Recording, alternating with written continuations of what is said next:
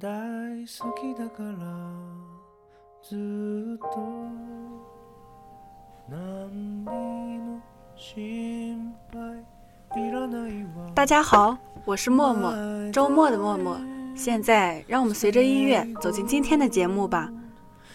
所有的相遇都是不期而遇的美好，就像没有安排则是最好的安排一样。国庆假期，我和好友去了一趟西安， 在这个古城里，我们认识了两个可爱又有趣的小姐姐。相遇之时，你们还在睡觉，而我们是初来乍到的房客。听旅社老板说，你们是今天早上刚到的，坐了一晚上的火车，正在补觉，所以需要我们轻点儿收拾。不过，就在我们收拾的途中，你们忽然醒了，并轻声说道：“把灯打开吧，这样比较好收拾。”当时只是觉得你们人不错，还挺好说话的。下午我们去了回民街，在街上碰到了你们，但也只是打了声招呼就离开了。那一下午的时间，我们就在回民街里吃吃喝喝，玩玩闹闹，完全不顾及自己的形象。直到后来有些累了，才打算回到旅社休息一会儿。到了房间，看到你们也在，不过却是打算出门的样子了。才知道原来你们回来的比较早，已经歇过了。但是就在我们晚上再次出门的时候，却又在一家小店相遇了。不过也和下午一样，只是打了招呼就离开了。没一会儿，我们就打算回去了，想早点收拾收拾睡觉去。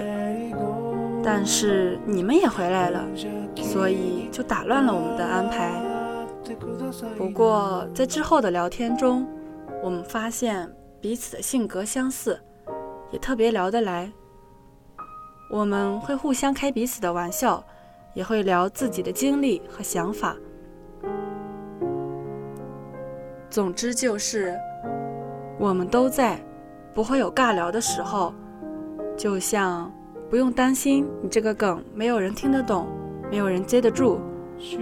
而且特别奇妙的是，我们对彼此的感觉，竟像是多年的老友，而不是初次相见的陌生人。总感觉我们认识了好久，并且有说不完的话。即使安静了，也不会觉得尴尬。跟这样的人在一起，就算是斗图，也会显得有乐趣。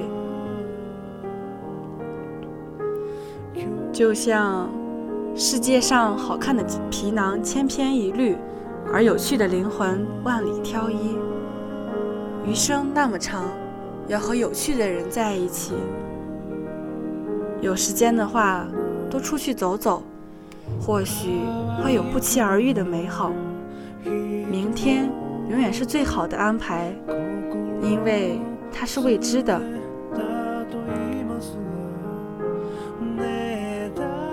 好了，到了该说再见的时候了，不要忘记，我是默默，周末的默默，周三再见哦。大好きだからず